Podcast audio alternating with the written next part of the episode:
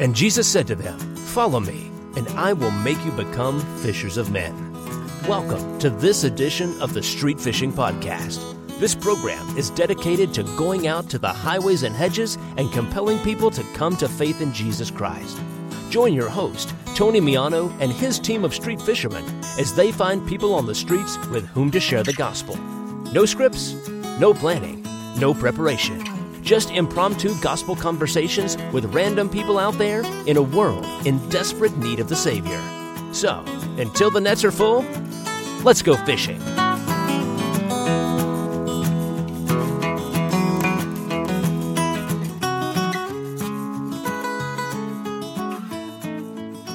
Good morning, good afternoon, good evening, whatever time of day it might be, wherever you may find yourself. Welcome to another edition of the Street Fishing Podcast. I am your host, Tony Miano, and today we're going to bring you a conversation with a young man named Aaron. Chris was uh, doing some street fishing for me down in Pensacola, Florida, and was out at Pensacola Beach up on the pier, and he found Aaron, who was fishing not for men, but for the scaly ones. Uh, Aaron is a presently out of work fundraiser. His last job was with Habitat for Humanity. Uh, Aaron professes to be a Christian, and so we talk about his faith in Christ, and then we have an interesting discussion about evangelism. You'll find that uh, Aaron, like many within the American evangelical community, subscribes to an extra biblical, if not unbiblical, form of evangelism, one you will hear me talk much about, rarely positively, here on the Street Fishing Podcast friendship evangelism, which in the end is neither friendship nor evangelism, as it's most commonly practiced. But it was a really good conversation. Uh, Aaron and I got along swimmingly. In fact, I think he caught a fish during our conversation. And with that, let's go fishing. All right, we've got Chris on the line. Chris is fishing down in Pensacola, Florida today. Chris, how are you, brother? I'm doing great, Tony. It's a beautiful day here in Pensacola. We've got about 103 heat index, so it's a little warm, but we've also got the Blue Angels flying, uh, and I can't even begin to describe the scenery out here at uh, Palafox Pier. It's absolutely beautiful. All right. So who do you have uh, for me to talk to today? I've got Aaron. He's 35, currently unemployed, but his last job he worked in um, Habitat for Humanity. So he's, he's worked in some nonprofits, and um, he was out here fishing on the pier when I walked up to him and uh, asked him if he minded, uh, you know, coming on and talking with with you. Um, and he said his his background is Christian. He is a Christian in background. So. All right, great. Let's talk to Aaron. Okay, here he is. Hi, Tony. Hey, Aaron, how are you? I'm doing well. How are you? I'm doing great. So, what what was your first thought when Chris walked up to you and said, "Hey, do you want to be on a podcast to talk about spiritual beliefs?" My first thought was, it reminded me of youth group 20 years ago when we used to go out and try to witness to people. Honestly. okay. All right. So uh, you're out actually fishing for the scaly ones today. Yes, sir. But what? And are you on a pier? Or are you fishing from the shore? I'm on the pier. Um, so I've got two poles out, two poles out, trying to catch bait fish with one and bigger fish with another. And uh, as far as bigger fish, what species are you hoping for? Uh, mostly people out here are trying to catch redfish, so that's what I'm hoping for. Okay. And any? How long you been out? I just got here. He he talked to me before I even got my lines out there. So, do you have lines in the water right now? Yes, sir. All right. So, if if you get a hit, just move the phone away from your mouth before you scream. That's all I ask. yes, sir. I can do that. I can commit to that. okay. Uh, do you usually do good there at the pier? I do all right. Um, usually not in the middle of the day do I do great. I was just uh-huh a little bored, and so decided to come out and get some fresh air. Okay. So now Chris was telling me that uh, uh, your last job was working for Habitat for Humanity. Yes, sir. Uh, what did you do for them? I was a fundraiser. Um, my background is mostly in fundraising. I have been in Pensacola for about two years um, and worked for Habitat in fundraising. Before that, I was in Los Angeles for about six years, working for a different nonprofit in fundraising as well. No, where about now? Were you in Los Angeles proper, or just in the LA area? Uh, in Los Angeles proper. Well, I was in Echo Park, Silver Lake area, so right by downtown. Oh, okay. So, are you? Um, you were there six years. You're probably familiar with Santa Clarita. Yes. Yeah, up around the Magic Mountain area. Yep, I love Magic Mountain. Had season passes. well, that's where my family and I are from. We lived in Santa Oh, awesome. Clarita. We lived in Santa Clarita for close to 30 years. Uh, prior to that, Okay. we were in the in the San Gabriel Valley, Hacienda Heights, um, that area, and uh, we moved out Cool. here to uh, Iowa a few years ago. So very familiar with the Los Angeles. So Very familiar with the how's Los Angeles area. Iowa compared to the LA area? Uh, well, I don't think we have enough time on the podcast uh, to cover that. but- uh, probably, yeah. It's uh, uh, certainly the pace is much different. Uh, a traffic jam out here is maybe four or five cars in front of you at the light. yes, sir. There's no uh, the main highway in the area is two lanes in each direction, and Okay. yeah, so so nothing like the 405. Well, a a little more context. There's uh, there's about three and a half, four times as many people in Los Angeles County as there are in the state of Iowa, Fair enough. Okay. and and uh, no mountains That out here. put it in perspective. yeah, it's pretty flat out here. A lot of agriculture, uh, a lot of corn, a lot of soybeans um, Mhm. for for as far as the eye can see. So yeah, so it's been a we've been out here for about three and a half years or so. So it's been a bit of a transition. Uh, so what brought you from Los Angeles to Pensacola? So I um I have family here in Pensacola. My brother was Oh. in the Marines and just kind of ended up staying here. And so I have six nieces and nephews out here Okay. and wanted to be around them while they were growing up. And so I wasn't too attached to LA and was Uh-huh. tired of, you know, LA uh, prices for rent with Yeah. a nonprofit salary. Oh yeah, yeah, no, no doubt. Yeah, I think a studio now in downtown Los Angeles is going for like thirty five hundred dollars or some ridiculous number like that. Yeah. So Chris told Yeah, me that over two thousand have, for my one bedroom. Sorry, go ahead. wow, and that was and that was outside of downtown. That was Silver Yeah. Lake and yeah. So Mhm. yeah, it's crazy. All right, so Chris was telling me that um, you have a Christian background. Yes, sir. What what does that mean? How would you how would you define that? Okay. Um, so I I grew up uh, the first ten years of my life. I lived in Saudi Arabia, um, and we were part of, and for lack of a better term, an underground church. We had about 20 members, and we lived on an American compound, so it was a little safer. Um, but my mom and dad were leaders. My dad was a worship leader there. Uh, when I was 10, we moved to Las Vegas, and my mom became an associate pastor. Um, I was very much involved in the children's ministry and in the youth, and um, kind of walked away from my faith in college for for four years. Mhm. Um, but then was drawn back and um, have been involved in church ever since. Uh, my fiance and I sing on our worship team and just try to be involved however we can. All right, so now you were in Saudi Arabia for the first 10 years. Was your family military or were they missionaries? What had you in Saudi Arabia? My so my dad was also in the Marines. When he got out, he um, was employed by an American company that was subcontracted by the Saudi government. So he is a teacher for the Saudi Air Force. Wow. Okay. Now, uh, is he still doing that work? He is still there, yes. Wow. Okay. All right. Yeah, I, I, can uh, imagine life was well. Now you said the first ten years. So for the first ten years, Saudi Arabian life is really all you knew. Yes, I was one when we moved there. So from one to about 11. Wow. Okay. All right. So, um, so explain to me how initially um, you came to faith in Christ. Um, Did you just I think. Sorry, go ahead. no? Go you go ahead. Um, I think that I'm like a lot. I was like a lot of church kids that my parents' faith was my faith, um, and I just kind of did what I was told. Okay. Um, and I grew to have my own relationship with God in high school. And how did that happen? What did that look like?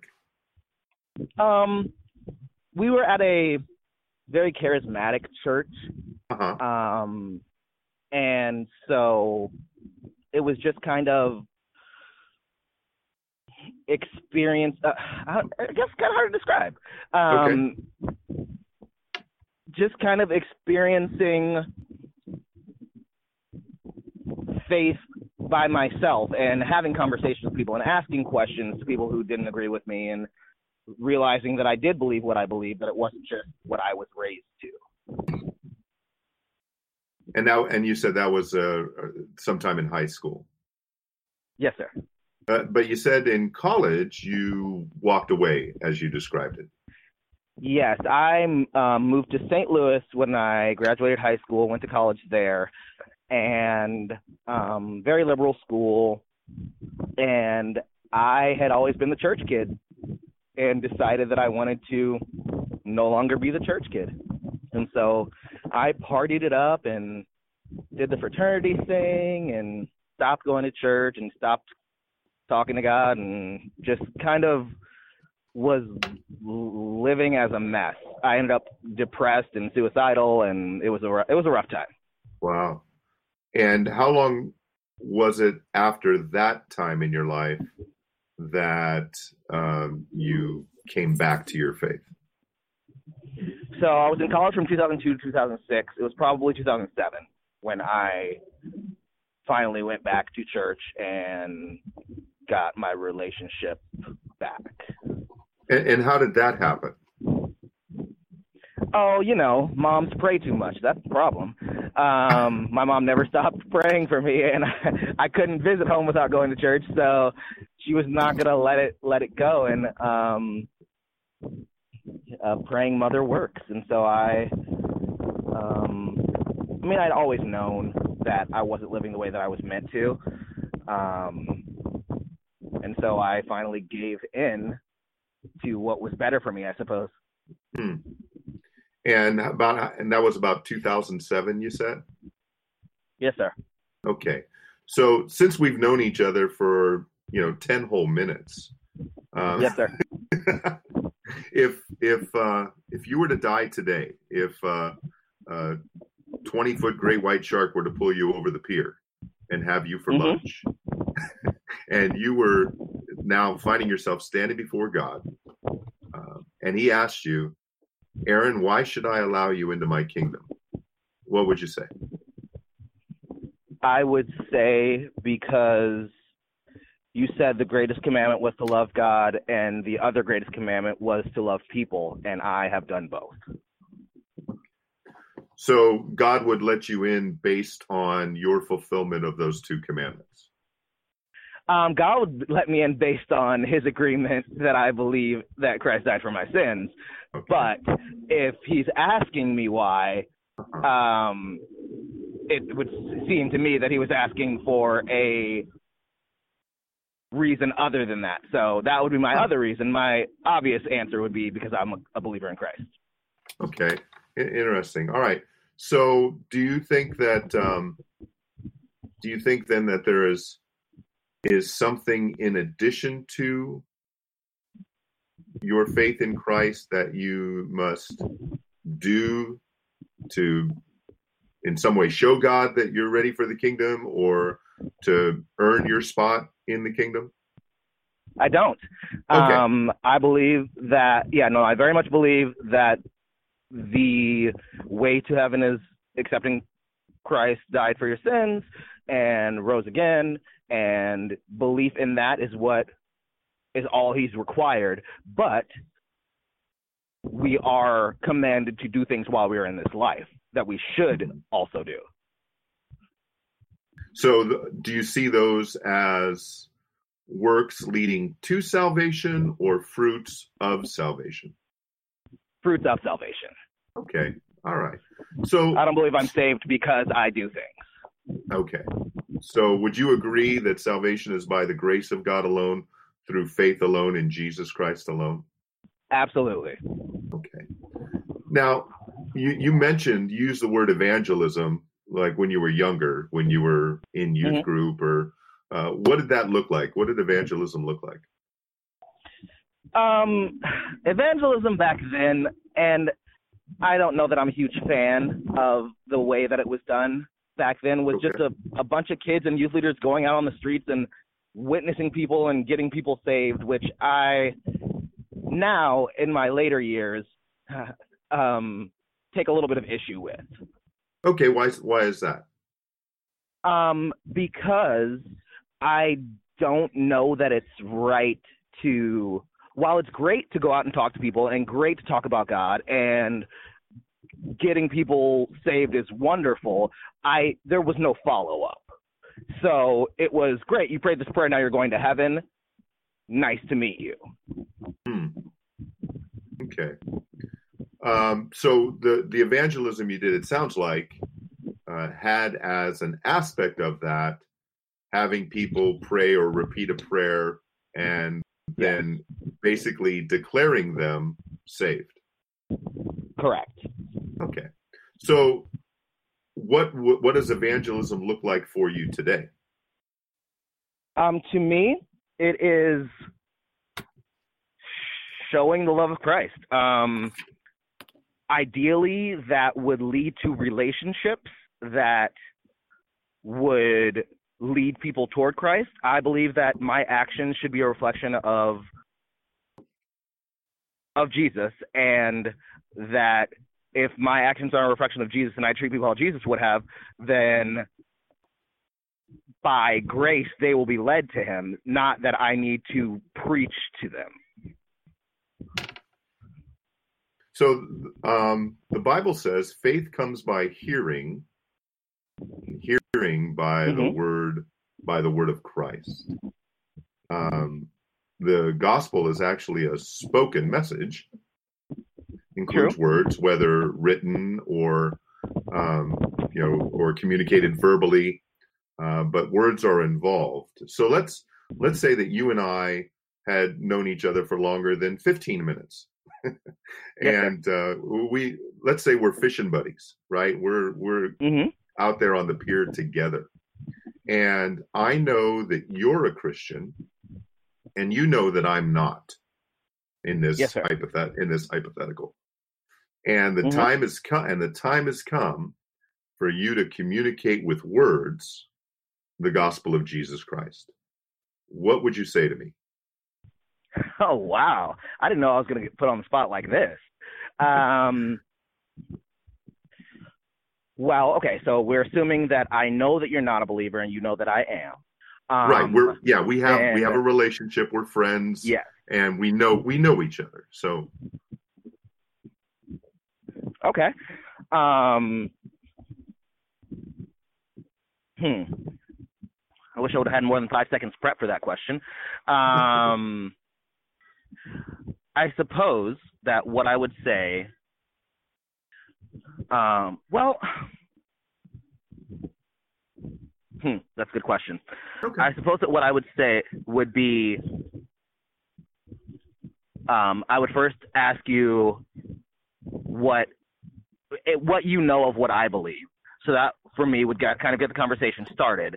Um, and then from there i would ex- i suppose i would just explain what i believe um okay. that i believe that jesus was that that man was created in the image of god and that through adam we became sinners and that jesus was the sacrifice for our sins and because of that sacrifice we're able to now have a relationship with god and be able to commune with god and the holy spirit I probably wouldn't say Holy Spirit because that would be weird to you as a non-believer. Um, but I, yeah, I, I, I don't know. Hmm. Okay. I'd have to All see right, how the so, conversation was heading. All right. So I did put you on the spot. Yeah, no doubt about that. Uh, so now I'm going to put me on the spot. We'll we'll switch Okay. places. We'll switch places I don't know if that's We're- fair because you knew you were going to put yourself on the spot. Well, sure. Okay, sure. Okay. Yeah, and and I yeah, and I have these conversations all the time on phones, on street corners, um, on college campuses. I mean that this Yes, is it's a way of life for me. So so granted, Right. uh, yeah, th- right. This is and and this isn't a competition. Um, so Oh, I understand. I I want to I wanted to be clear about that. But Yeah. uh, but I want to sh- I want to share with you how I would communicate the gospel to you as my friend. Um, Sure. So we're fishing buddies. We're we're sitting there. We're uh, we're telling stories about fish. Some of them are true, um, and Most of them uh, are not. right. Yeah, that, that's why I said some of them are true. And uh, and and and you turn and look at me and you say, "All right, Tony, what is it that you believe?" I, I know you. I know you say you're a Christian. I know you go to church on Sundays. You know I'm not. All right. So the fish aren't biting. Tell me. So here's here's what I would say. I'd say, Aaron, you and I are both image bearers of our Creator. Um, you know God exists. There are no atheists. There are no agnostics. There are no skeptics. Uh, the Word of God makes it clear that every human being, including you, knows that God exists. God has testified to the reality of his existence in creation, and he's written that reality on your heart. He's given you a conscience. Uh, you know the difference between right and wrong, not not because of how you were raised or when or where or by whom you were raised. You know the difference between right and wrong because the God who created you wrote his law on, on your heart. For for example, Okay. you know it's you know it's wrong to lie, just like I do. Um, you know that's wrong because the God who created you isn't a liar. You know it's wrong to uh, take God's name in vain. You know, you and I are buddies. You drop God's name all the time, like an adjective, and uh, Sure. you know that's you know that's wrong because the God who created you isn't a blasphemer of Himself. Um, you know it's wrong to steal, whether it's uh, a pencil at work uh, or clocking in for eight hours and only working seven, or fudging on your taxes, or getting a free refill when you're not supposed to. you know, you know stealing's wrong because the God who created you isn't a thief. You know that looking at a woman and having a inappropriate sexual thought um, with any woman other than your wife, you know that's wrong because the God who created you is not an adulterer at heart. You know it's wrong to hate another human being for any reason because the God who created you is not a murderer at heart. And May I may, may I pause you for a moment, Tony? sure, Um, what if in that conversation, hypothetically, uh huh, I one do believe that I'm an atheist, and two don't believe that it's wrong to hate people. yeah. Well, I I, like again, the I assumption has been made that I know that it's wrong to hate people. Right. Yeah, and it- it's it's not an assumption uh, because the authority on the issue isn't you, the professed atheist, if that were the case. Uh, you're Hmm. not the authority. Uh, the Word of God is, and the Word of God makes it very clear in Romans chapter one that every human being knows that God exists, but they simply suppress that truth by their unrighteousness. So I'm okay, not but Tony, going. I, choo- I choose to not believe the word of God. So if the word of God says something and I don't believe the word of God, how am I to believe that hating someone is wrong? Yeah. Well, the reality is is that you know that hating someone is wrong because God has written that law on your heart. And in the end, it doesn't matter what you believe. What matters is whether or not what you believe is true. Uh, again, Okay. you're you're not the ultimate authority uh, on this Sure. issue. God is. And so this God who created you is the same one you're going to stand before one day to give an account for your life. You're uh, because God has written His law in your heart, you are going to be without excuse. You're not going to be able to claim innocence or ignorance to violating His law. And because God is good, because He's holy and righteous and just, He must punish sin, which is the violation of His law. And the punishment God has determined for sin is eternity in hell. Now, you're my friend. Uh, the very last thing I want for you, uh, of course, I don't want it at all, uh, the last thing I want for you is for you to stand before God and face his wrath your sin against him. And this God who is angry with the wicked every day, who will judge the world in righteousness, is also loving and merciful and kind. And he showed that great love some 2,000 years ago when God the Father sent his Son to earth in the person of Jesus Christ. Truly God, truly man, and without sin. Unlike you and me, and, and everything, you know, every uh, commandment that I've brought to your attention, I've broken in thought, word, or deed in my life at some point too. And uh, the God who created us, who is going to judge us according to that standard, is also the God who is merciful and gracious and kind to send his son to earth in the person of Jesus Christ, truly God, truly man, without sin. He lived a perfect life from cradle to grave for some 33 years, a life that you and I can't live for 33 seconds. And then at a time appointed by God the Father before the foundation of the world, God the Son voluntarily went to a Roman cross where he suffered and died a horrific bloody death he did not deserve, for he knew no sin, to take upon himself the punishment you and I rightly deserve for our sins against God. He died on that cross, he was buried, and then three days later, he forever defeated sin and death when he rose from the grave. He's alive today, and he's going to return at a time that no man here on earth knows. Uh, and when he returns, he's not going to return as a baby in, in a manger. He's going to return as the lion of the tribe of Judah to judge both the living and the dead.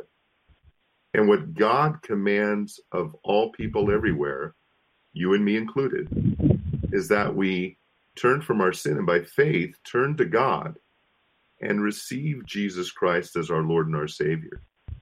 And if God does that miraculous work in, in you, the promise is, is that He will forgive your sin He'll remove it as far as the east is from the west. Remember it no more. You'll be reconciled to the God you've spent your life offending by your sin. And you'll have the assurance of eternal life. Not because you go to church on Sunday and live like hell Monday through Saturday. Not because you're a good person, uh, because you, you're not. You've broken God's law like the rest of us. But He will grant you that eternal life on the basis of His own goodness a, goodness that would allow his one and only son to die for sinners like us. So turn to Christ and live while God's given you time. Now, is there okay. anything is there anything you heard in that gospel message that you either disagree with or have questions about? Um, there's not obviously, well, not obviously, um, but there's nothing in that gospel message that I disagree with. Everything you said is true. Um, well, everything you said, I believe. Um, okay. I suppose my only, and maybe it's just me playing devil's advocate, which I don't know if I need to, um, but I question the effectiveness on someone who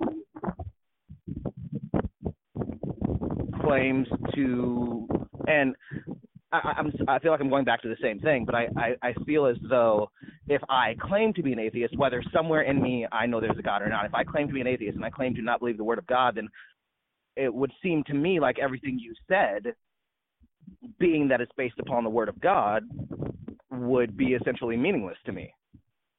Yeah, that would be true only if the word of God and the gospel of Jesus Christ had did not have the power to save. Romans 1:16 says right, but, for I, but are we not making the, again that are, if we're going back to Romans 1:16 you're still quoting a scripture that I don't believe. Right. Yeah, I, under, I understand that. Sure, I understand that. But the fact that you don't believe it doesn't strip it of its power.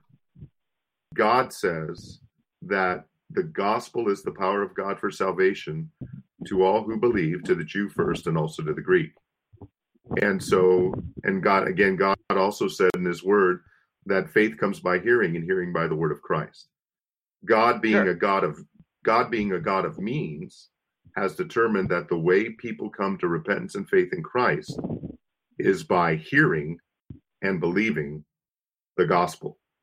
Um, people do not come to faith in Christ by us establishing relationships with them. I'm not saying that's wrong. I'm not saying we shouldn't do it. No. I'm not. I'm not saying we shouldn't make friends with unbelievers. I feel like I was po- partial. Uh, I feel like I might have been unclear. Um, okay. While yes, uh, my goal in most situations is to establish a relationship and show the love of Christ. There's also the goal of getting them in a community of believers, like getting them to church. And while I know that's not the only way to witness to someone, I feel as though people become more receptive, or at least I would be more receptive, invited to a church situation than someone who I feel like I have established a relationship now turning that relationship into an attempt to get me saved.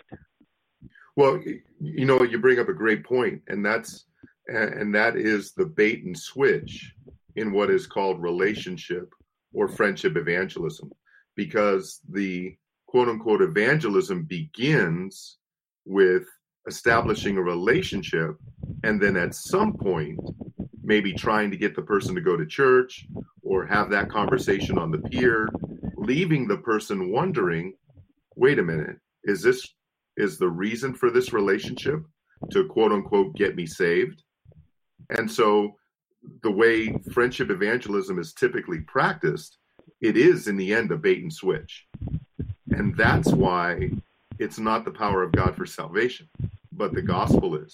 So for instance, if you and uh, if you and I just met and you were let, let's say you moved in next door or something like that. I'm going to knock on your door. Maybe I'll have a plate of cookies with me or something. Don't worry, my wife will cook them. I won't. Um, Thank God. And, yeah, and I say, hey, my name's Tony. I live next door. Welcome to the neighborhood.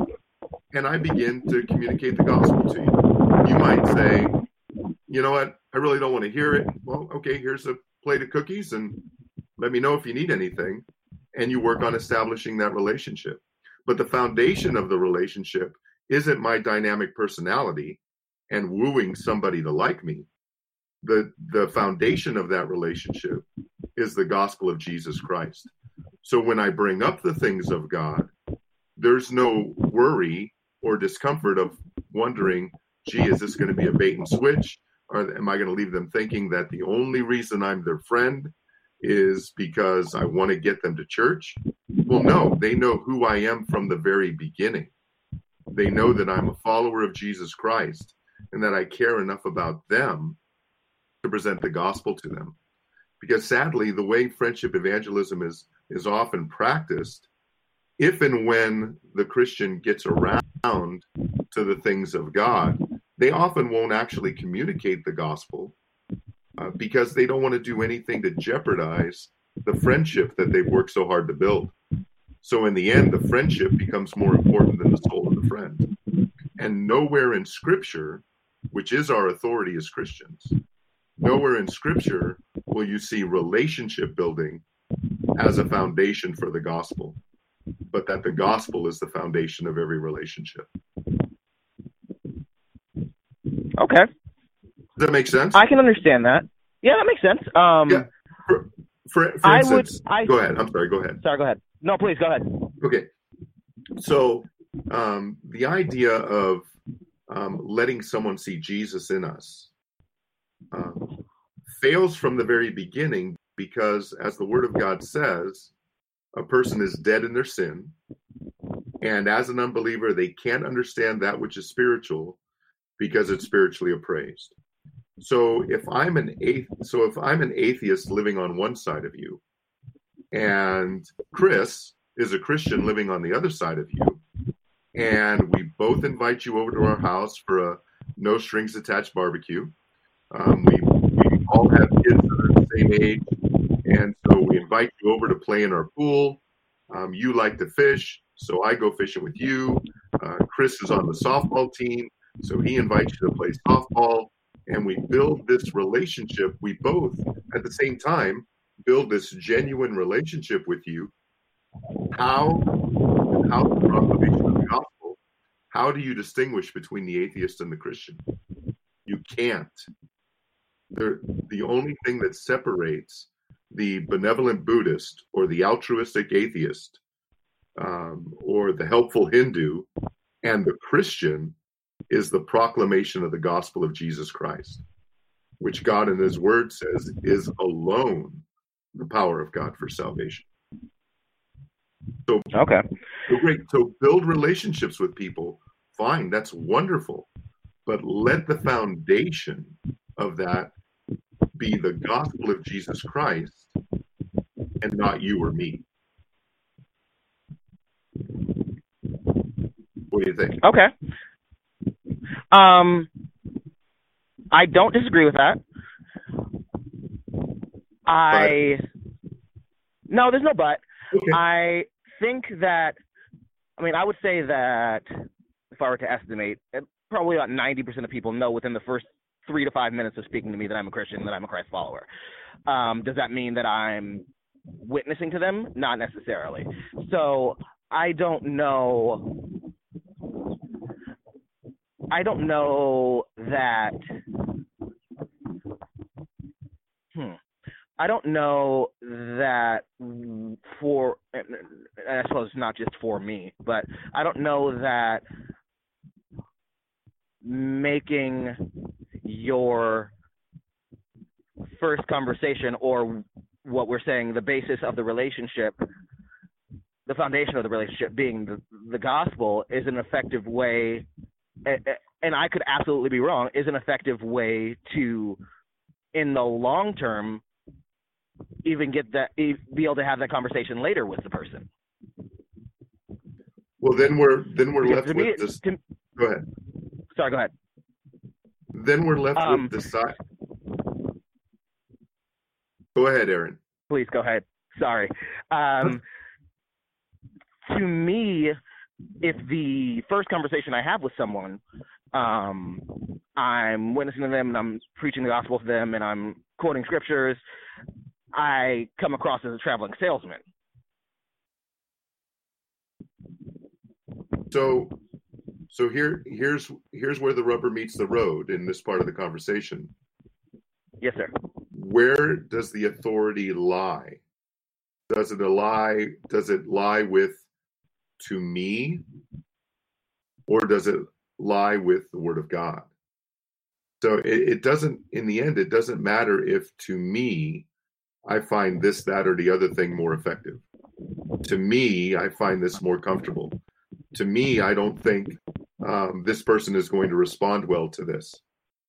Um, I'm not the authority. The Word of God is the authority. And the Word of But God. wait. Yeah. If I do find that, um, say, the second or third or fourth time that I speak to them, I am sharing the gospel with them, and that is more effective in that relationship, wouldn't that be the ultimate goal anyway? Well, the the ultimate the ultimate goal is to communicate the gospel to them, and for them to come to repentance and faith in Christ. And the the, the key, though, I, I think what I'm trying to emphasize is that we we make sure in our genuine efforts to win people to Christ that we don't make it the gospel plus anything. It's not Okay. it's it's not the gospel plus me getting them into church. It's not the gospel plus follow up, which often turns out just to be follow around. It's not the gospel plus my friendliness. It's not the gospel plus uh, building a house for somebody. The gospel and the gospel alone is the power of God for salvation. And so, whatever that context is, whether it's the first conversation or the fourth conversation, whether it's over fishing or someone who wanders into church, whether it's someone at work, someone at Starbucks, whatever it is, so long as we understand that the gospel and the gospel alone is the power of God for salvation, and the gospel doesn't need our help.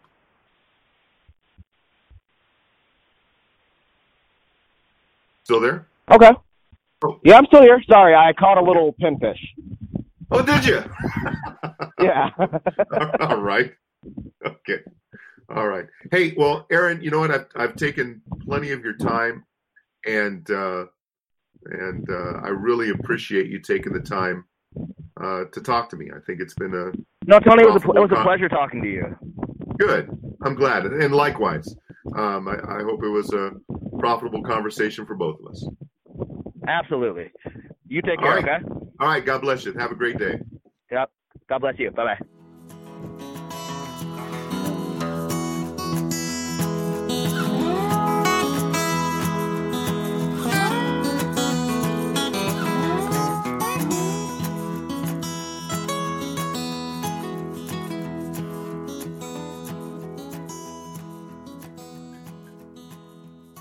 All right, I have Chris back on the line. He uh, had a couple of minutes to follow up with Aaron.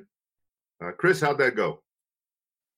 Uh, it went well, Tony. Uh, Aaron seems like a really, really nice guy, um, and uh, we left him with a tract, and and uh, it was uh, he, he just seems like a super nice guy. Did he uh, did he have any feedback about the conversation? No, not really. Um, he he kind of just headed back to his fishing poles. Um, looked like he was ready to get back to fishing. He had stopped pretty much the whole time he was talking to you.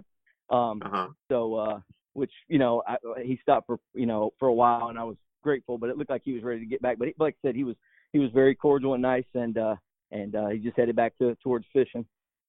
So now, uh, obviously, Aaron professes to be a Christian. Um, he affirmed the gospel I communicated to him. Uh, and then our conversation turned to evangelism, and he seemed uh, not seemed, but he was a proponent for friendship or lifestyle or relationship evangelism, whatever uh, the popular name for it is today. Um, during that part of the conversation, did you pick up anything about his countenance, his demeanor, uh, anything like that? Um, I've actually got another friend that was out with me. Um, we were sitting off a little ways, and he kind of um, mentioned a little bit that uh, that Aaron uh, walked. Uh, so, so he was walking around a little bit, talking to you. Then he walked towards his fishing poles and was was checking them during that time. And there was, I think he made a comment. Um, I can't remember exactly what he said, but it was something like um, it was something about the Word of God and whether he believes it. And that's what my buddy kind of just pointed out to me. Um, that that he had said that. And and then because we were you know we were a few feet off and we really couldn't hear everything that was being said. But my buddy did notice um you know just a little change in demeanor at that point. And, and did he say how? Like was it he seemed to get more serious or? Uh, well I, he just he just um I, I don't know what caught my butt. It was, it was what he said that caught my friend's attention. That's sitting out here, you know, passing out tracts with me. Uh-huh. And um, so as soon as he said that, my friend Adam, uh, you know, mentioned to me, did, did you hear what he just said? And then he walked over to the poles and was kind of fish, you know, picked up his pole and was actually fishing while he was talking to you for a minute. Then he set it back down. Um, so it was just, uh, you know, I don't, I don't know how to read into that, but okay. we did kind of notice it at that point, just from a few feet off. All right. All right. Hey, well, Chris, thanks again for being out there and uh, for making that uh, conversation with Aaron, uh, Aaron happen. And uh, you guys doing any more evangelism today? Yes, sir. We just got started, and uh, and we're gonna head around uh, Pensacola downtown and just you know pass out some tracts, look for some people to have a gospel conversation with. I did have uh, before we got started today. I, I talked to a couple people before Aaron, um, and one was uh, it was interesting. He um, I, I yeah I did the normal thing. I went up to him and said I'm with a uh, with a Christian podcast. Would you be willing to talk? And and I introduced my name first. And as soon as I said the word Christian, he uh, he got uh pretty aggressive. He was like, um really? said, You lost me at Christian. Yeah, he said, You lost me at Christian. I don't want to talk to you. And I just I said, Well, the host is willing to talk to anybody of any beliefs, you know, atheist is welcome. You can come on and say your opinions and um at that point he kind of warned me. He said, I'm being very patient with you right now and he said, I highly suggest you walk away from me and uh so wow. that's how my morning got started. But you know, I, I look at it his his um he's angry with God for some reason. Unfortunately I wasn't able to uh I tried to leave him a tract at that point and um and he kind of said something like man seriously you better get away from me. And and that's when i decided to go ahead and walk off and found aaron later down the road. But uh, uh rather interesting um you know little encounter this morning. Yeah so now uh, I, i'm not making any assumptions but um did he seem to be of his right mind? Did he seem to be coherent? Was he just angry or was there more going on or? No he seemed uh perfectly um in his right mind he he just Yeah. seemed extremely angry as soon as i said the word christian i mean because i had um I'd come out and sat down, was watching, you know, looking for somebody who looked like they might have some time to talk. Maybe they weren't doing anything too much at that time, and and he seemed perfect. He was just kind of looking at the water.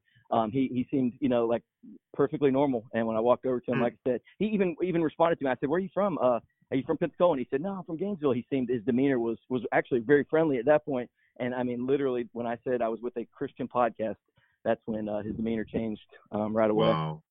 And I well, tried. I tried to see if yeah, he'd sure. be willing to come on and talk to you, but uh, he he was not willing. Well, look, like I always say, the only time we fail in evangelism, you know, when we're out there trying to do it biblically, is when we fail to evangelize. And That's you right. know that that you couldn't get into that conversation and or even hand him a gospel tract isn't a isn't a failure on your part. It, you know, people by and large hate God, and uh, the the word of the cross is foolishness to most. And so you ran into you ran into someone who wouldn't give you the time of day, and those things those things happen. But at least you're out there doing the work. And uh, who knows? Yeah. Maybe you know. Maybe you see that guy again next time you're down there, and he says, "Hey, you know what? I was pretty hard on you last time. Yeah, I'll talk to you. You know, not to be on a podcast, but you know, just to have a conversation with you. I mean, who knows what's Absolutely. going on in his who knows what's going on in his heart and his mind right now, or what's happened yeah. in his life that would give him such a visible, visceral hatred for God. So we'll pray for him. Yep. Absolutely. Absolutely. All right, Chris. Hey, Tony, it was, thanks. A, it was a pleasure to be with you today. I, I appreciate what you're doing. Yeah, likewise, brother. Couldn't do it without your help. Thank you very, very much, buddy. And uh, you guys have a great time uh, out there serving the Lord today. Thank you, Tony. Take care, bud. All right. Bye bye.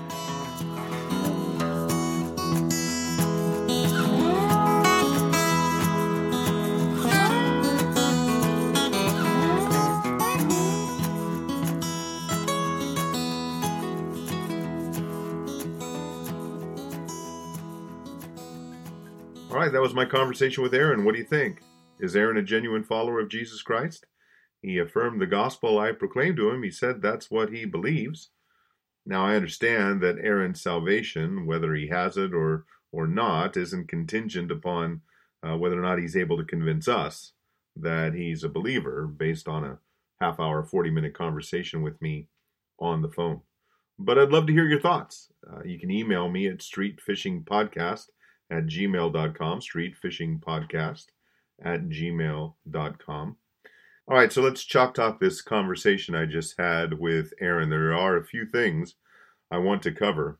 First is I want to uh, talk about a mistake I think I made with Aaron. Uh, in fact, it's a mistake I've made a couple of times now on the podcast, and it's kind of starting to frustrate me. Uh, I didn't press Aaron hard enough. I should have pressed Aaron harder about the genuineness of his faith. Uh, yes, he uh, agreed with the gospel. I proclaimed to him, he said that's what he believes. And it is also true that Aaron's salvation, the validity of his salvation, isn't determined by or contingent upon his ability to convince me that he is a Christian. There's only one lawgiver and judge, there's only one who's able to save and destroy, and it's not an evangelist who has a podcast named Tony. It is God Almighty. But in Aaron's testimony, you heard what is a very common testimony. He was a church kid, grew up in the church, uh, made a profession of faith sometime in high school uh, when it became his own instead of his mom and dad's.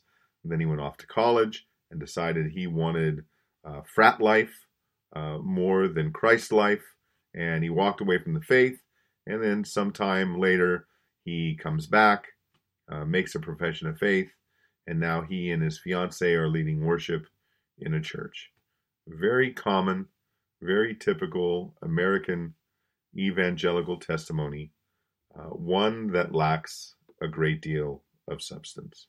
Uh, one of the keys uh, to the reasons why I think I should have pressed Aaron harder is that uh, Aaron couldn't communicate the gospel to me. Hardly at all. He said I had put him on the spot. Yeah, that's true. It's not every day someone hands you a phone and the guy on the other end who you never met says, Hey, share the gospel with me.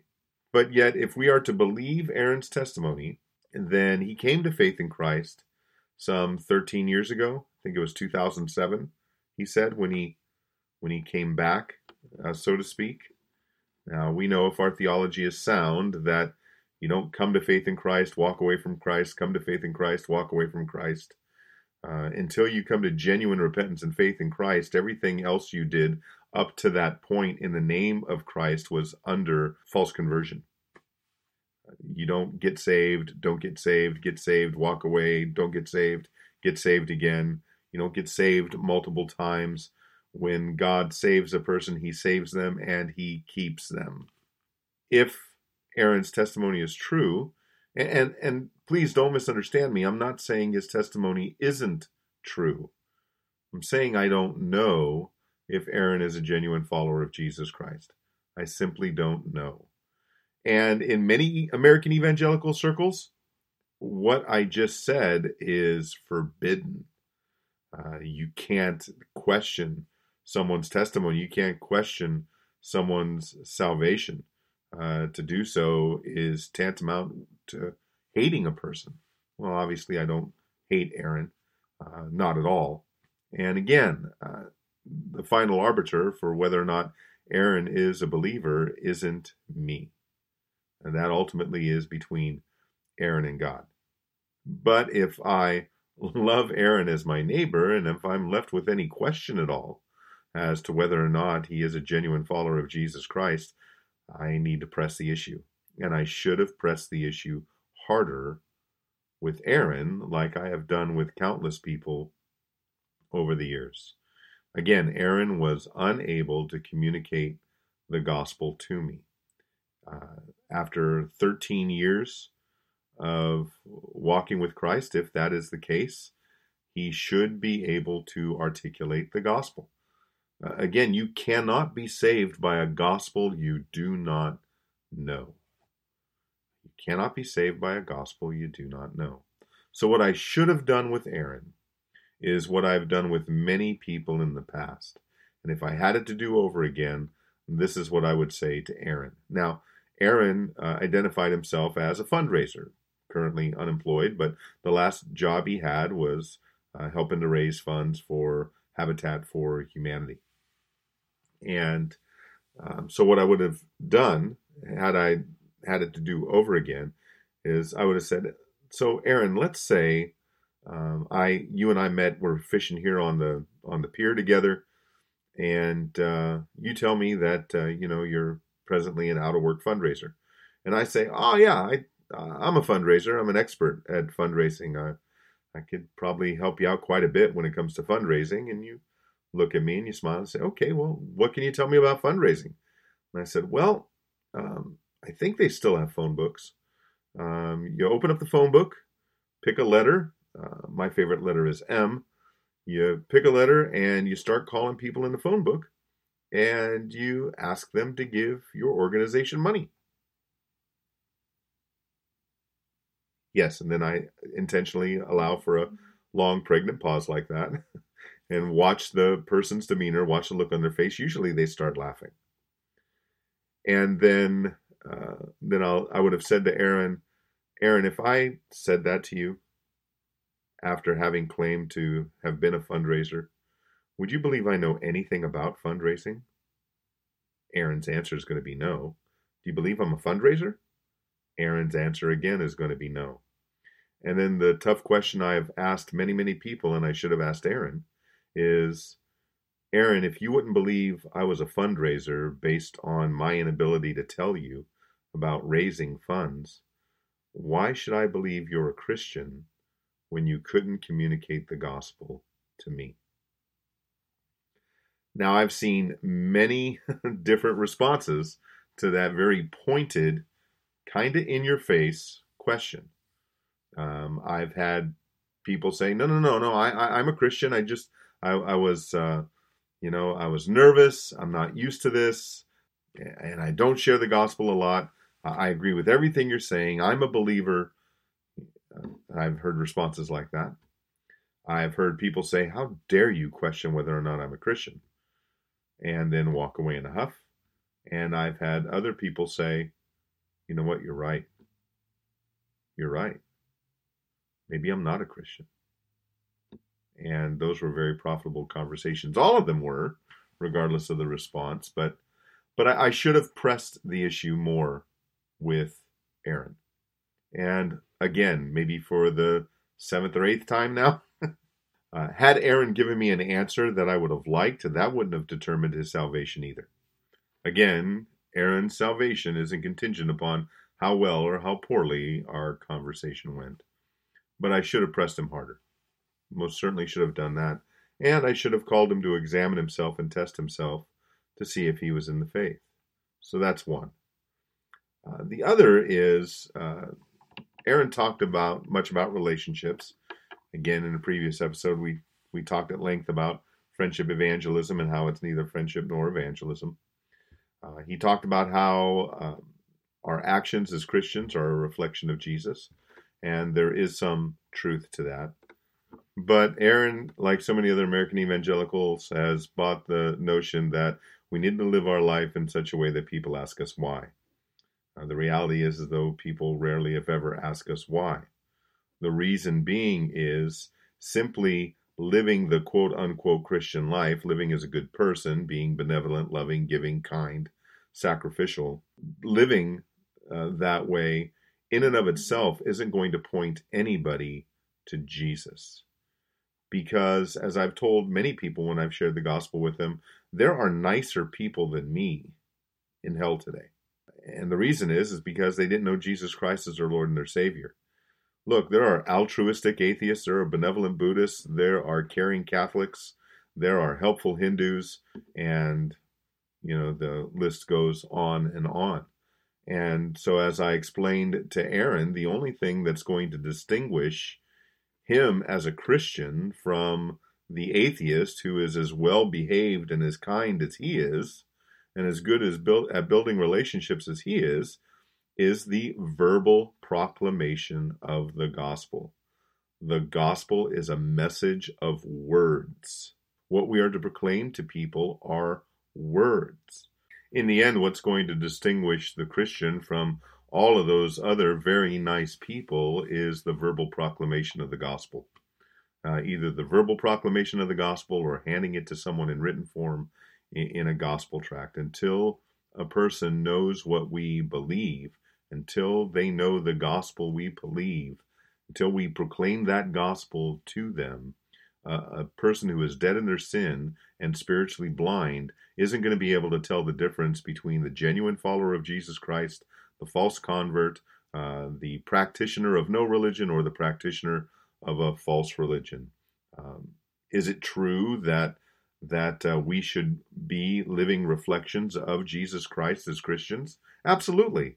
Yes, we should day by day be growing in our faith and, and being conformed to the image of Christ.